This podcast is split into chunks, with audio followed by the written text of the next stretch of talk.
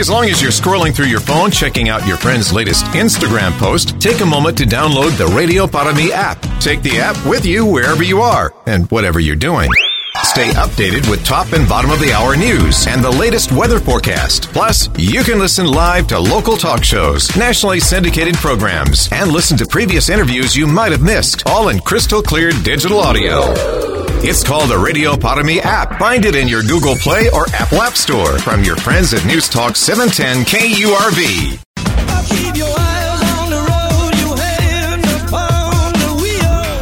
This is an encore presentation of the 956 Drive Home on News Talk 710 KURV and KURV.com. Here's Zach. Everybody's been talking about AI recently.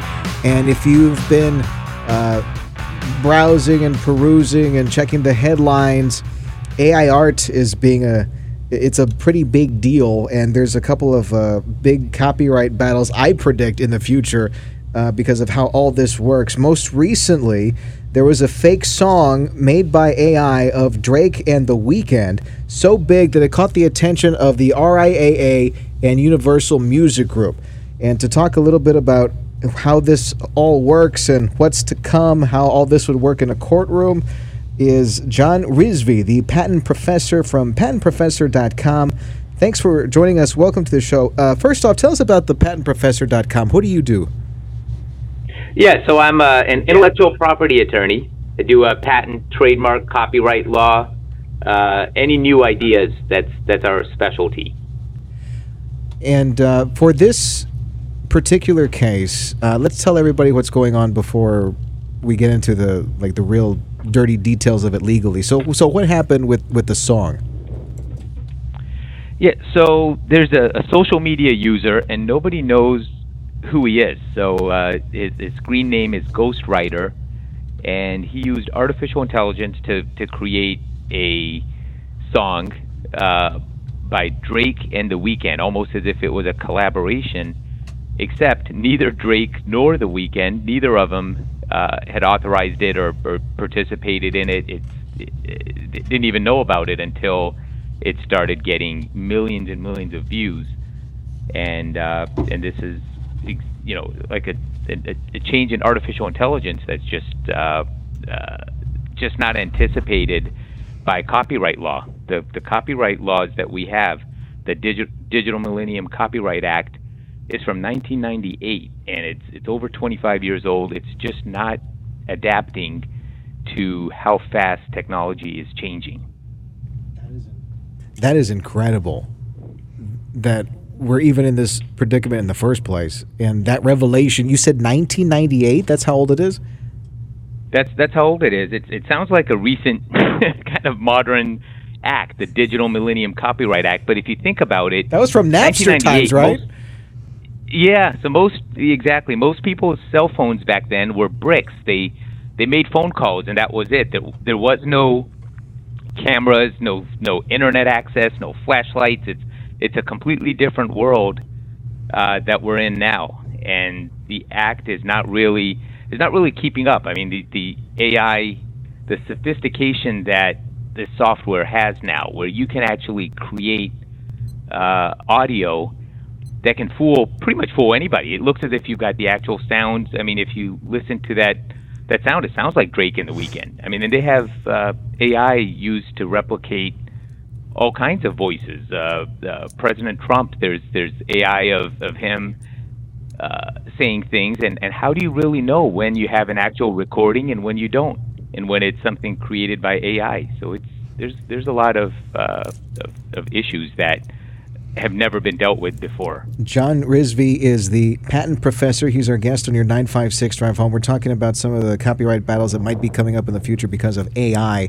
And let me let me throw some out at you from the uh, arguments that I've seen on the internet from people that are kind of upset about this in particular. There's a lot of AI artists out there, and they don't, or there's, I take it back. There are a lot of animators out there and um, artists, period, out there that don't like AI art because they never gave their permission to the so-called you know database that the algorithm is pulling all of this artistic work from and they're using it. And how do you claim that as your own? Nobody really drew that. Is is one of the things that they're saying. Another one that was in the news recently, and this goes back to the the the voice replication, is James Earl Jones signing his his voice rights over to Disney. you know what I mean? So we we're we're very slowly getting uh, precedent, and we're we're slowly dipping our toe in the water. But uh, in the case of AI art and in the case of these artists and animators and drawing people, uh, illustrators, I should say, that are upset about AI, do they have? Would would you say that they have any legal ground to sue somebody over this? And who would you sue? The computer?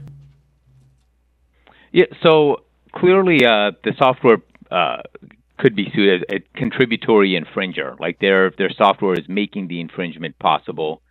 Um, uh, you know, so they have those concerns. They, another concern uh, that that there's really no uh, clarity on yet is who is entitled to the copyright.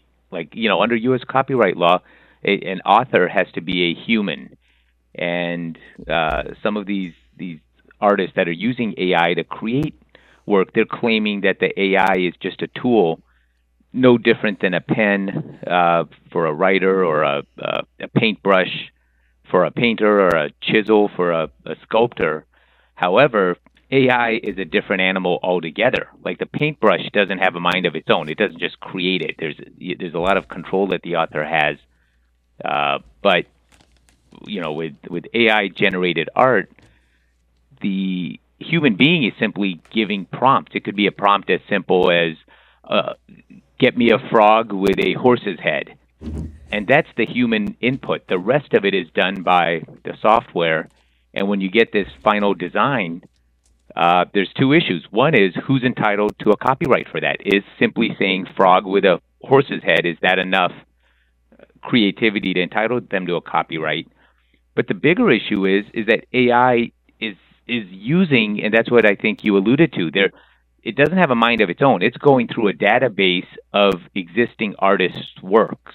So all of the frog paintings and drawings and, and graphics that are out there, plus all the, the horse's head paintings and graphics. It's taking a compilation of both, and where's the protection for the original artists? Yeah, if I'm asking AI, if I'm asking the AI to draw me a picture of Spider-Man, it doesn't know what Spider-Man is. It's consulting the air quotes database of every image of Spider-Man that it can find on the internet, which includes a lot of different and and very um, unique art styles from people that never gave it consent to draw in that likeness in, in the first place. Joining us on 710 KURV is John Rizvi, the patent professor. Davis Rankin, your question. Go ahead. If a broadcast facility or a store, this is going to be general, play music from, let's say, Drake and then The Weeknd songs. They, we use their music. We play a song from Drake as bumper music music to pass the time, we have to report that to the companies that monitor all this so that the artists can get paid for their work, so they get the royalties. And how does AI? Who's going to pay? Are they going to have to pay royalties to somebody? Have to pay royalties on all this? Yeah, so that's that's covered by the the DMCA or the Digital Millennium Copyright Act, and okay. that's where you have this takedown notice. So under this act, if the internet service provider, the ISP, or in this case it could be Spotify, Apple Music, Amazon, uh, they're they're sent a takedown notice uh, that that a copyright owner or somebody considers that their rights to be infringed, and now in order to avoid liability, the ISP is allowed to to remove the portion of the work, and if they remove it, then there's they can avoid liability. So that's actually what's happening, which is why when this song by uh, not even I don't even it's not even a song by Drake in The Weeknd, but this this social media user Ghostwriter when they had this song on, there was a DMCA takedown notice. So that's why the song started disappearing from Spotify, um. Apple Music, Amazon, YouTube. It started being uh, taken down so the ISPs could avoid liability for that. What about things like uh, fair use or parody or things like that? Like if I, for example, if if I, a voice impersonator, did a did a sketch with Donald Trump. Okay, everybody, here's the thing. We're going to talk about the thing for a little bit. How is that different from getting the the AI to emulate the voice and do the thing? Yeah, and that's uh, you bring up a good point. It's uh, you know, in in one sense, it's not. On the other sense, it's uh, extremely difficult to tell the difference. I mean, if you were to do it, uh, it's clearly not going to be. You know, yours was pretty good, by the way, right now. Uh, but it's you know, but the the sophistication level of AI is just on a completely different level. Like I don't like it's, it's Yeah. I don't know if it's uh, how they would even be able to to to distinguish an AI generated voice from the actual artist or the actual person who, there- who spoke. I mean, they're having a, professors and teachers are having a hard enough time in essays trying to determine when the students have actually written uh, the essay versus when they've used ChatGPT uh, and ChatGPT is the author. when when um, a recording is put through a machine, I don't know how to describe it. You'll you'll see on a screen little squiggles as it follows the the tone, the tone of the voice. Does the same replication, electronic replication, take place on AI with AI? Yeah, so I'm not I'm not sure Yeah, I can't figure uh, out because exactly. there's several different AI uh, generating software that's out there. So I'm not sure how they, they all work, but Okay. the end result is not uh, you know is, is is is very difficult to tell from the original voice. And there's currently there's no uh, uh, the, the the problem with the law is that law is always lags behind technology. So right now, for example, you have on Amazon books and no requirement that an author identify when ChatGPT or AI has been used to create the work versus when it's the author's own work. Um, Oh, and that's a good that's one. really becomes the issue. Like no one knows when you're buying a book if it's just going to be a book created by AI. Why would you pay for it? Why wouldn't you just use ChatGPT and put the query in yourself? That's very true. I, I do think there needs to be a distinction there. Also, too, since we were talking about James Earl Jones, who's the voice of Darth Vader, Star Wars, Disney, the whole thing, uh, he had signed over his voice rights. There was another fight recently in the voice actor community of uh, people signing over their voice rights, or I take it back. No, I think it was. I don't even know how to how to word this properly, but some people were taking voices from voice actors and they were getting upset because hey that's basically Yeah. my bread you know You're that's my money That's stealing. you're stealing from me because that's the only thing that i've got to me that's mine is my voice you It know is. so so how where, do, where What does the, the do law where, where does the law stand in something like that Yeah, so this is a case where the law is actually uh, really strong in, in, in terms of the rights of uh, of publicity, which is the right to control and profit from your image, your face, uh, including your voice, your likeness. There, there's no doubt that in a case like this, uh, those rights are strong. The problem is when a social media user releases something it's immediate. Like this was within a matter of days. I believe there's 15 million views. Uh, by the you know the, by the time a lawsuit is filed, uh, how do you actually end up preventing that song from? It's all over the place. Even now, even with the DMCA takedown notice, yes so you have Spotify, Apple Music, Amazon, YouTube. They've removed it. But what's happened in the interim is that individual users, millions of users, have downloaded uh, the song and then uploaded it on their own accounts. So now you not only have, uh, you know, it's just where's the effective remedy?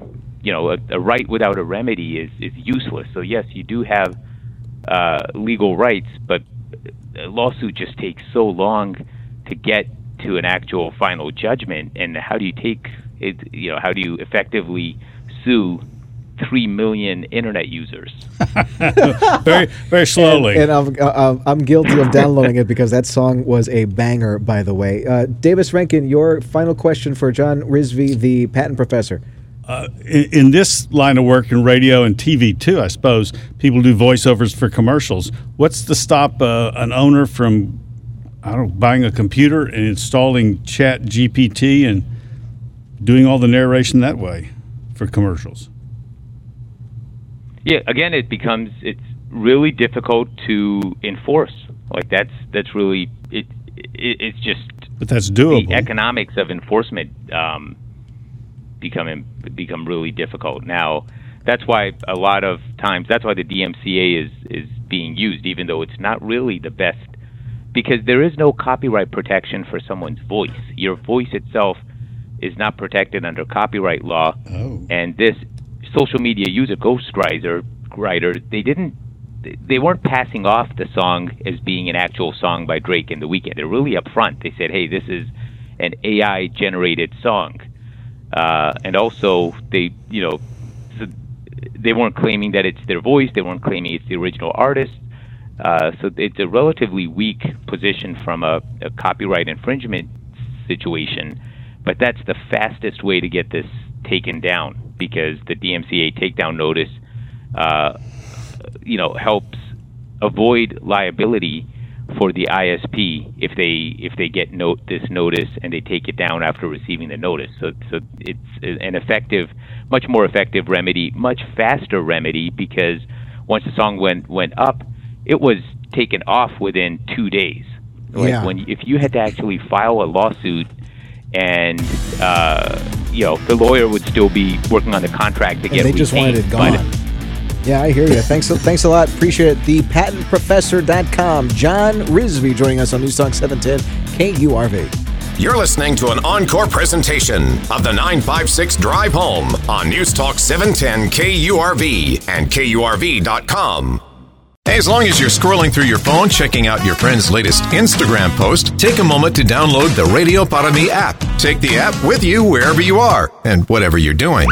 Stay updated with top and bottom of the hour news and the latest weather forecast. Plus, you can listen live to local talk shows, nationally syndicated programs, and listen to previous interviews you might have missed, all in crystal clear digital audio. It's called the Radio Para Mi app. Find it in your Google Play or Apple App Store from your friends at News Talk 710 KURV. This is an encore presentation of the 956 Drive Home on News Talk 710 KURV and KURV.com. Here's Zach. We are joined by Scott Braddock from the Quorum Report to talk about all things Austin right now. On, on uh, Davey had his hand his hand up already. What was your question, Davey, for Scott? Go ahead. Davey. It has nothing to do with the legislature. It has to do with the expansion of Major League Baseball. Okay, let's stay on topic and do Austin for a second. Okay, so what's what's ha- what, what are the big things that are happening in Austin? Let's let's pick three and, and talk about those right now. The big three right now, the big three are fighting with each other. They're not on the same page. Uh, I'm talking about Governor Abbott, Lieutenant Governor Patrick, and the Speaker Dade Phelan. Did you see this afternoon that the Speaker sort of answered uh, Lieutenant Governor Patrick about uh, wanting to have a special session or not. You know, Patrick's been saying that there should be special sessions, multiple yeah. special sessions if necessary. And, uh, you know, uh, the lieutenant governor just yesterday said that he'd be willing to, uh, in a way, this is not the word he used, but sort, sort of sabotage the state budget in order to force a special session about um, a couple of things, including his property tax proposal, uh, Davis, and not, not necessarily the school voucher issue, though we can get into it because he did talk about that as well. But basically, Patrick's saying, I don't have any plans for the summer. If you guys don't pass all this conservative stuff, then the legislature needs to, you know, stay here. I was going to ask um, you well, what you meant by sabotage. Uh, well, it basically just not pass it, just, just not have the Senate pass it. Um, which you might remember in 2017, the lieutenant governor he bragged about this in the last week. He bragged about how in 17 he did basically orchestrate a special session, and it was aimed at the bathroom bill, passing that. Um, but he leaves out of it the interviews that he's doing. He leaves out the fact that the bathroom bill didn't pass anyway, right? When he when he orchestrated a, a special session in 17, so it seemed to a lot of people to, to, be wasting a lot of time. Well, the speaker this afternoon he tweeted out an image of himself uh, shirtless with his uh, oh, yeah. oh, yeah. He looks pretty he good, looks pretty unless, good, that's unless Photoshop. On the beach. You know, they said the guy's got a six pack and he's ready to rock.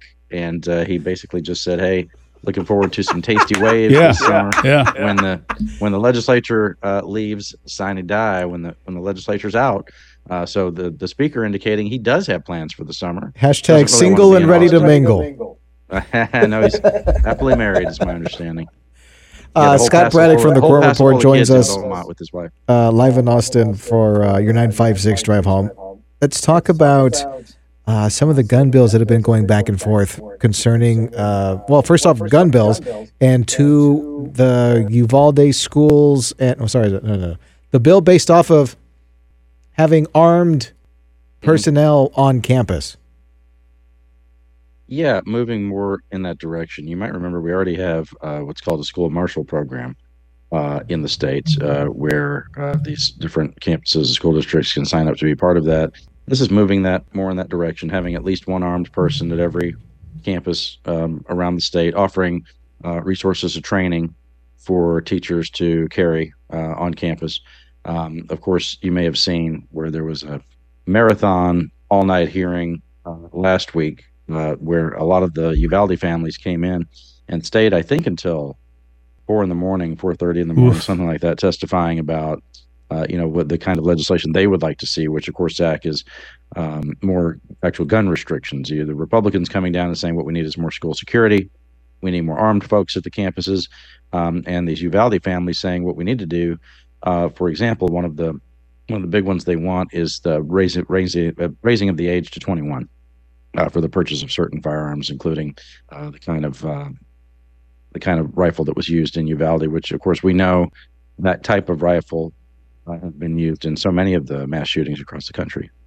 And, and that's a ubiquitous caliber. It's the .223 or 5.56 millimeter. It's a American military standard. Although I think they're moving to a different, different kind of, um, different kind of uh, armament. Um, but they're every yeah, they're they're. Uh, so there's just no there's just no agreement on. Well, I'm spluttering because I can't figure a way to sa- to satisfy those folks short of some We're- really big const- restriction on gun ownership. We're joined by Scott Brand Yeah. from the Quorum Report up in Austin. Our guest on your 956 drive home. We're talking about the latest from the Texas Ledge. You- And uh, guns were on the guns were uh, part of, I guess, the festivities for this week. Uh, what, what were some of the other things that, that are being discussed right now? Biggest thing going between the lieutenant governor and the speaker is the property tax question. And you know you have some detractors who would say that all of this is silly because what they're talking about uh, whether it's the house plan or the senate plan they're talking about spending between 15 and 17 billion dollars to either raise the homestead exemption for people or lower the uh, appraisal caps down to 5% for homeowners and for businesses. Uh, but if you do the math on it the amounts that you're saving for property owners. For the average person, you're talking about, you know, the amount of maybe a Chili's gift card, which isn't bad. I mean, who doesn't like a, a gift card? You know, for Well, who doesn't you like know, for some chili? drinks and some food. You get a gift That's card and a gold star. Yeah, right. is, So, is there a real difference between the amount these save, uh, or or is it just pride that. involved? there's dispute about that. At this point, I do feel like it's a lot of pride because um, the speaker, uh, Phelan, you know, he has said, you know, since the beginning of the session, he had said that look, his his preferred plan is to lower the appraisal cap to five percent from ten percent where it is now. And when he first started talking about it, Davis, it was more along the lines of him saying, "Hey, look, this is our idea, but we're open to other ideas too." Um, on the other side of the building, with the lieutenant governor, he has said, "Look, we're we're going to increase the homestead exemption wants to go up to 70,000 for uh, folks, 100,000 for seniors. Um, and he's dug in on that. That takes He a lot of think proper off the rolls. Yeah, he but he doesn't think there's any and that's why it's so expensive. Uh, the state has to, you know, backfill the school districts on that. So, bottom line is the lieutenant governor did not talk about it the way the speaker did. The lieutenant governor said, "This is my idea and this is what we're doing." You know, I'm not doing I, I have no other ideas I'm open to. I don't care about what the speaker's plan is. There's no coming together on this. The Senate's not going to compromise with the House. Uh, and I heard uh, the lieutenant governor in an interview yesterday uh, reiterating that and and really focusing in on that point of conflict with the speaker rather than anything else as far as why we might need a special session this summer if they just can't work it out. Are these intellectual disagreements over policy, or are they personal? it really has become personal. Um, I, I, you know, I again, I think it's interesting that the speaker started out by saying, "I'm open to other ideas." Now, in recent weeks, he seems to have doubled down more on the proposal that he put forward, that, that the House put forward, um, and has argued that that's the way to go. And I don't know that they can't work it out, Davis. I mean, we've we've seen this over and over and over again in legislative sessions here in Austin. And I will, for your listeners, just remind all of y'all that as we are talking this afternoon, there are 34 days, six hours, nine minutes, and 27 seconds left in this legislative session. We always have the countdown going at quorumreport.com. Yeah. this is the part of the part of the session where that's the most popular thing on our website. Is people can't people in Austin can't wait to get out of here. How long, like, Lord? How have you ever, long? were you, uh, you ever on a flight where you can uh, update the app and it's telling you in real time how long the flight is? You know, Yeah. it's, it's only two more hours. It's only three more hours. Yeah, keep, keep refreshing, keep refreshing. Um, with that amount of time, I'll tell you, I've seen it time and again. They have time to work this out. I've seen many examples where the House and Senate leadership both seem to be really dug in about Yeah. whatever the proposal is. There's this big difference. They're at an impasse. Uh, and then in that last, you know, two weeks, 10 days, whatever, that, you know, suddenly, like magic, they will work out their differences, come to some compromise because people start to realize that clock's running down.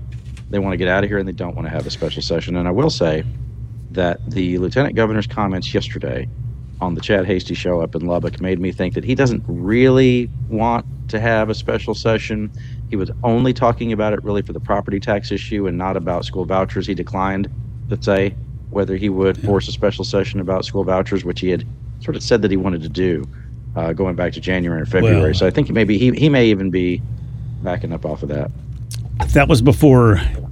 that was before the people spoke, right on on on, on, Yeah, on that was- vouchers. but i i you, if you back your opponent, no matter how tough you talk, Mister Expert here, no matter how tough you talk with somebody about something, if you make it personal or don't give them the ability to save face or not look like they're giving in to you, they're Right. being bullied into it, then you can mm-hmm. come to a conclusion. But I get the impression from the way the lieutenant governor talks that it, get, it gets kind of personal fast. And he seems to be impervious fast. to personal slights. But Hey, this is a like he this is kind of a pet project care. of mine, uh, Scott. Yeah. But Yeah. uh, have you heard anything of that bill that was going to require a special session for every extension of any declaration the governor puts out? Because this is like right right alongside that. Yeah, it, it, it really hasn't gotten any traction that deal. and, and remember, they they did pass. There was a version of that that was passed. It didn't make its way all the way through the uh, process in the last legislative session in 2021, but it was hotly debated at that time.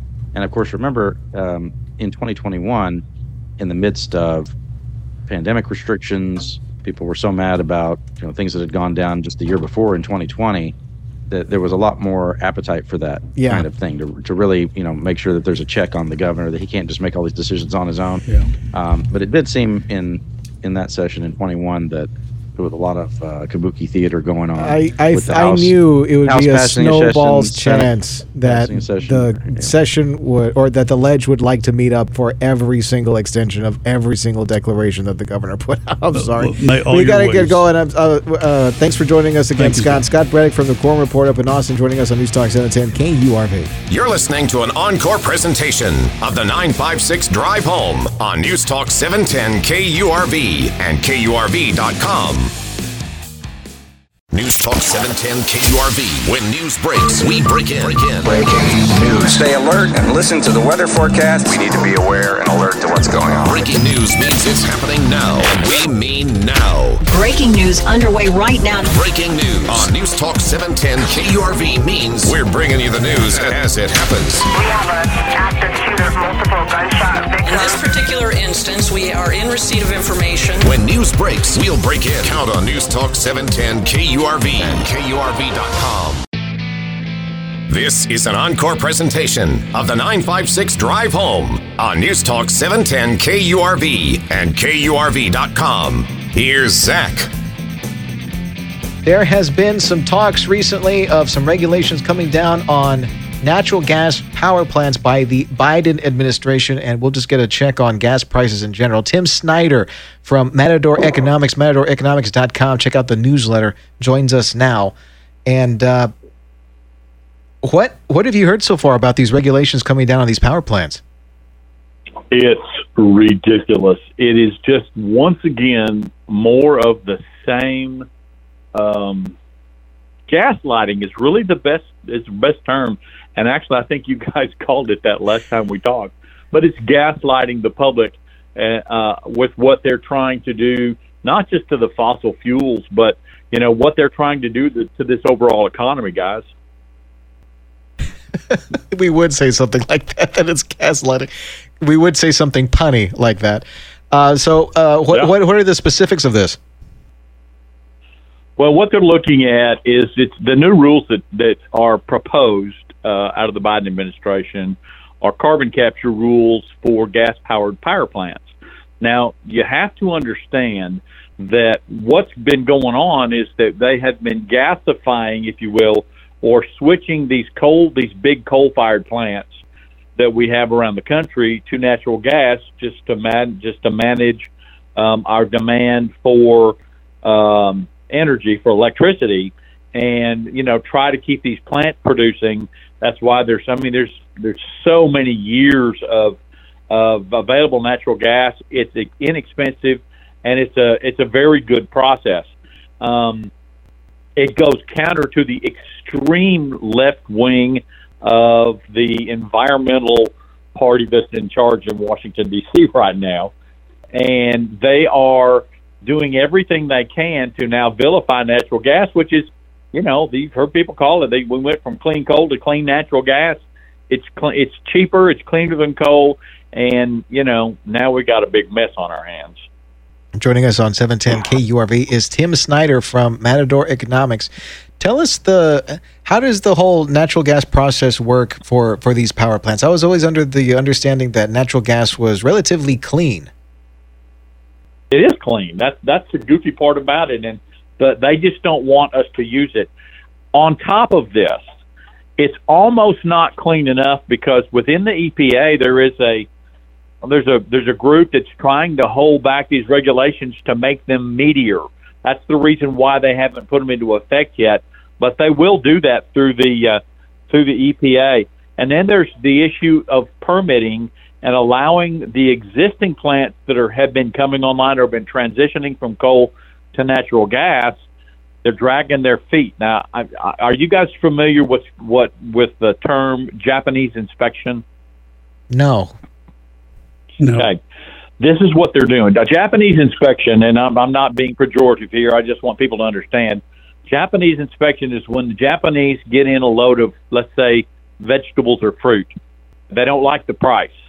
So what they do is they let the the produce sit on the dock for a couple of days to where it goes from a nice, beautiful, firm, ready to eat uh, produce to start to, starting to decay and then they pay you based off of that second grading of the product that comes through there. It's a it's a tool that they use to lower lower the overall expectations of fair trade between the two, and that's the techniques that they use, and that's what they're doing with these natural gas plants. They're Japanese inspecting these plants. Davis Rankin, go ahead. Well, um, like what is there some proposed rule? Number one, who's proposing, and then what has to happen? And number two, um, what uh, do you have anything specific? I realize it's going to be a raft of detailed stuff, but anything that no- novices like us can understand? Bottom line, the focus is not, you know, they they'll it, it, it's once again as we've talked about this many times. This is death by a thousand cuts. They're Mhm. going after each individual measurement item that they have in certifying these plants and drawing out the details. And by doing that, they extend the period of time for approval and for getting these plants online. What happens then, is you guys very well know down there in the valley with the plants that they're looking at Port of Brownsville on the LNG plant, same sort of deal. Your investors that commit early get frustrated and they start to either not commit or, or com- continue their commitment, or they just won't commit up front because there's the fear that the government's going to drag this out, and it's not a good viable investment for the long term. That's what they're doing. They're coming at every angle that they can, and they want to accomplish this by 2030. And there's one more issue that it's important for people to understand. Jennifer Granholm today said, she's the Secretary of Energy for the Biden administration, that they plan on electrifying the U.S. military by 2030 completely. Explain that, would you? Yeah. Um, no, that- that's like the tanks right. will So be running on batteries. stop. Tanks will be running on batteries. Ships will be running on, well, the ones that are on nuclear, they're going to have to be switching to batteries and doing the things that they're doing there. Um, you know, any sort of vehicle that the military uses, um, which it would, you know, we're going to have to have a discussion about the Air Force as well because you know gonna, we're going to fly what an hour and a half and then go back home and and plug in in the in the hangar for for 21 No. hours so we No. can get the plane back up. Is No, that the one, the one thing, the, the only thing that I would be looking forward to for an electrified military is if we got those laser beams with the battery backpacks. You know what I mean? Like that's the only thing I'd be kind of down for. but I don't know about this other stuff. Well, but the only, but the problem with that is that laser beams only come with sharks, you know, or maybe an ill-tempered bass with a laser beam. But then again, Um, that's that's Austin Powers and I'm sorry. All, all we can afford, as per the the, the GOP debt limit bill recently, is just goldfish. So we have laser guided goldfish. Yeah, that's probably our true. disposal. and that's the Uh, kind Tim- of goldfish that come in a bag. So there. Davis Rankin, go ahead with your question for Tim Snyder of Matador Economics. um, taking it at face value is that did has anyone said how this is i would think that if they really do start to try to transition the uh, armed forces uh, which are stationed all over the world that there's a cost Right. to this and that if um, they do what they want to do with uh, natural gas powered electricity uh, that would increase I, I assume that would increase cost is there any talk about how that would be paid for i realize that talking about budgets is is arcane is, is a quaint notion but um can you talk about how they're going to pay for yeah, this You, you know, Davis, you always bring it to that one point. point, and let me just tell you, this is the other shoe to drop with Jennifer Granholm. They're going to pay for this electrification by not allowing co- uh, countries like Russia and Ukraine and China and whoever else has, happens to have to decide to be imperialistic and go after and start a war somewhere by not allowing ourselves to be dependent on fossil fuels anymore. And so, in their mind, some remote crevice back in the back corners of their mind, they think that saves money. And they don't realize that the more weakness we demonstrate and show from this country feeds more of that kind of activity. But that's how they say they're going to pay for it by eliminating the costs associated. Like last year, apparently they're they're tying all the increase that went through gasoline and diesel prices in well 2021, not 2022. Uh, they're tying that all to uh, the Ukra- the Russian invasion of Ukraine. that's not is- this Tim, is- that's not this- realistic This is this is why I feel like this is a logistic problem.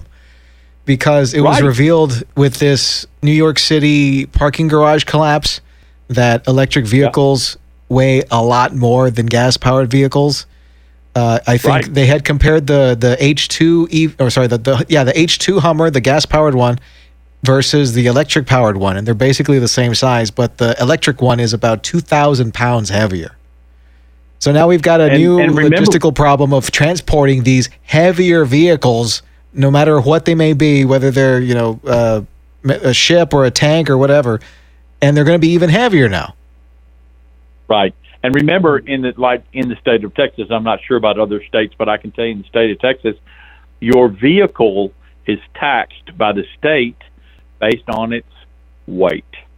oh i didn't know that You remember when people were saying about EVs, like uh, when they were first coming out, like, "Oh, you're not going to have to pay the gasoline tax. Don't worry about that." Don't worry about that. Right. So we And just the- offset it by adding another tax that goes straight to the to the to the state's coffers. This whole thing has gotten so ridiculous, and what's crazy is that there are people, guys, that just believe it. Yo, I, I who, We gotta- which country? hey Tim, which country has just switched from natural gas, or rather from nuclear power to coal? Germany. Well, yeah, and let me tell you, what what did the EU decide? The EU decided to put uh, more. And remember, here's here's an interesting point. Germany is less a prominent factor in what goes on in the EU, and more developing their relationships between China and Russia. And we'll leave it there on that ominous note. Thanks a lot. It's a good Thank you. cliffhanger for next time, Tim. Uh, Tim Snyder from Matador Economics. Check out the newsletter at matadoreconomics.com. You're listening to News Talk 710 KURV. You're listening to an encore presentation of the 956 Drive Home on News Talk 710 KURV and KURV.com. Start your day with news and interviews important to you with the Valley's Morning News. Weekday mornings starting at 6. Sergio Sanchez and Tim Sullivan bring you the latest headlines and hourly discussions with AccuWeather to get you ready for your day and special guest interviews on topics that affect you and your family. Good morning. Good morning, gentlemen. Yeah, good morning, guys. We'll let you know I enjoy the show. It's what you need to start your day. The Valley's Morning News with Sergio Sanchez and Tim Sullivan. Weekday mornings starting at 6 on News Talk 710 KURV. This is an encore presentation of the 956 Drive Home on News Talk 710 KURV and KURV.com. Here's Zach. We say welcome back and hello to the, the program. Bob Price from Breitbart, Texas. Check out some of the border stories at breitbart.com slash border. And uh, El Paso has been seeing a lot of traffic recently, but as a whole, uh, we've been seeing a big spike in apprehensions, a 25% jump as part of the southwest border and we're approaching some pretty big numbers. But I'll let Bob Price uh, tell that story. So wh- where do we stand right now, and where are the the big heavy trafficking spots in Texas? Well, certainly El Paso has risen back to the top again. We're seeing approximately 10,000 migrants per week uh, crossing the border into the El Paso region. So that's going to be about 40,000, 45,000 again th- this coming month for April. Uh, it was up again in March, and you know it's interesting. The Biden administration very quickly got their reports out in in uh, January and February when when the numbers were down. But now that they're back up again, they waited until after close of business yesterday to sneak the report out.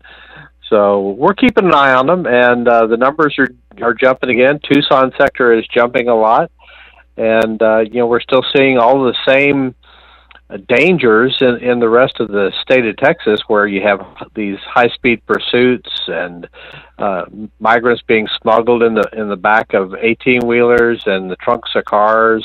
You know, it's a very dangerous situation.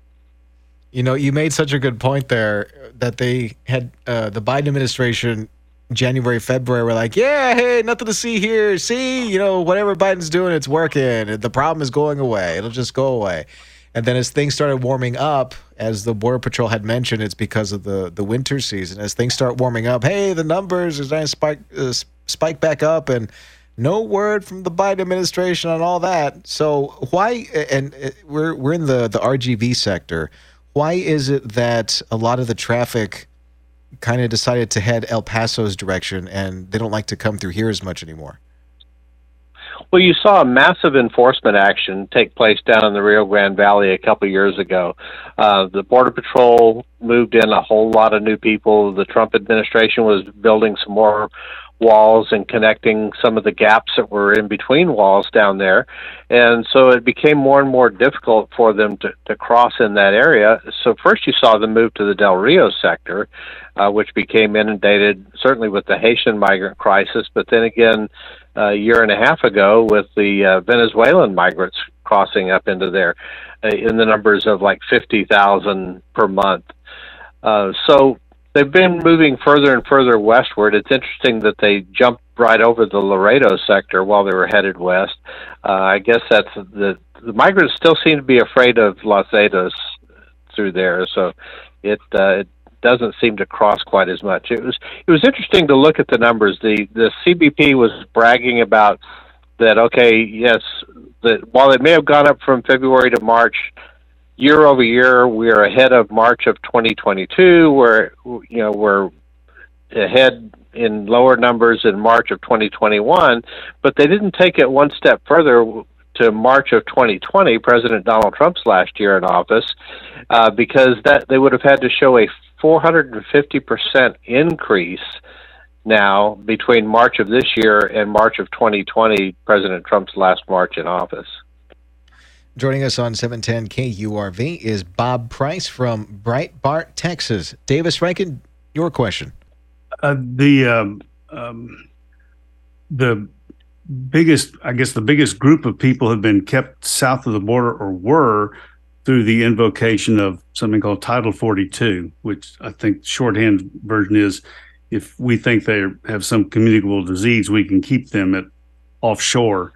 Um, I don't know for how long. Well, that's going away. The Biden administration has said it, wants to do away with it. Assuming I'm right about that, um, is there any intelligence as to um, how likely is it the Biden folks will go back and stick it and put it back in because they have been doing some of the stuff Mr. Trump did, but also uh, there were reports of tens of thousands of people waiting to cross just over the border, and I haven't seen that in a while. Well, you're yeah, you're you're exactly right. There's upwards of, of forty thousand people across the border waiting in the El Paso area, at Juarez area of Mexico, and so it's very concerning. We have to remember Title 42 is not an immigration policy, it's not a border security policy. It was a health policy created by the Centers for Disease Control and Prevention during the Trump administration uh, in reaction to the coronavirus. So, you know, Congress has officially declared the coronavirus over. The president signed that bill. You know, it'd be very difficult logically for them to try to extend that again. Be, because the conditions for it technically do not exist anymore. And, and it's weird the way they were applying it anyway. They, they were applying Title IV to certain nationalities and not to other nationalities. Mm-hmm. It really became less and less about COVID and more about they just didn't have any other way of enforcing the law, and so they would use this to send it back. But the reason we're seeing the big spike again now is because the migrants have figured out there's still no consequence to crossing the border illegally. If you cross the border illegally in, in massive numbers, which is what we're starting to see, you know, where they'll cross in a group of a thousand people at a time in El Paso, um, odds are they're going to let you go. And, and so that's what the cartels are, are telling people and uh, they're charging them six to eight thousand dollars a piece to bring them across the border and get them smuggled into the United States. It's a huge cash cow for for the cartels. But uh, what? But the reality is, there's no consequence of any sort by the Biden administration to people that cross illegally, and so now they figured it out and they're coming back again. Joining us on 710 KURV is Bob Price from Breitbart, Texas. Uh, this this leads me to another interesting question about the way the tactics have been kind of changing up from the cartels and they've been using Twitter a lot and they've been making these rumors and hey word of mouth you know they're they're secretly just going to let you all in. All you got to do is show up at El Paso at this day on this time and it's like national we'll let you in day or something like that. Mm. uh, what what is what has been your experience in in tracking stories like that well, the, the cartels have become masters at, at social media, both for the purpose of recruiting migrants to come to the United States and pay them money, but also in recruiting young people uh, in the state of Texas and elsewhere to smuggle these migrants from the border region into the interior of the United States. And so in, in South Texas and West Texas, we're seeing more and more arrests of of uh, U.S. citizens who are acting as as transport for these cartels. Uh, it puts these people at risk and keeps the cartel people off the hook. And you know, if they get caught, it's no skin off the cartel's nose. And if they don't get caught, then they pay the people. Sometimes, sometimes they don't, but pay them for for delivering the migrants to their destination. Another thing uh, to highlight: what kind of people are are coming across the border? Uh, you had mentioned in your article single adults, unaccompanied children, uh, family units. Th- there's a breakdown there. um, but also something that former Congresswoman Mayra Flores had highlighted that we've got some bad actors that are coming across as well. What what is your breakdown? Well, we do have a lot of bad actors. We we see the reports from from Border Patrol sectors every week about uh, sex offenders that they've apprehended, former murderers who've been deported and and are coming back into the country, um, other types of criminals as well. Uh, in in this month's report, though, we saw a a uh, a large increase in the number of family units coming across, and also, uh, you know, that increased 14%, and unaccompanied children, excuse me, unaccompanied children increased 14%, and family units increased 38%. So, and the reason I pointed those two categories out is because those are the most expensive to the American taxpayers for the Border Patrol to process because they have to keep these families t- together where they can. Uh, they have time restrictions on how fast they have to process them and get them released.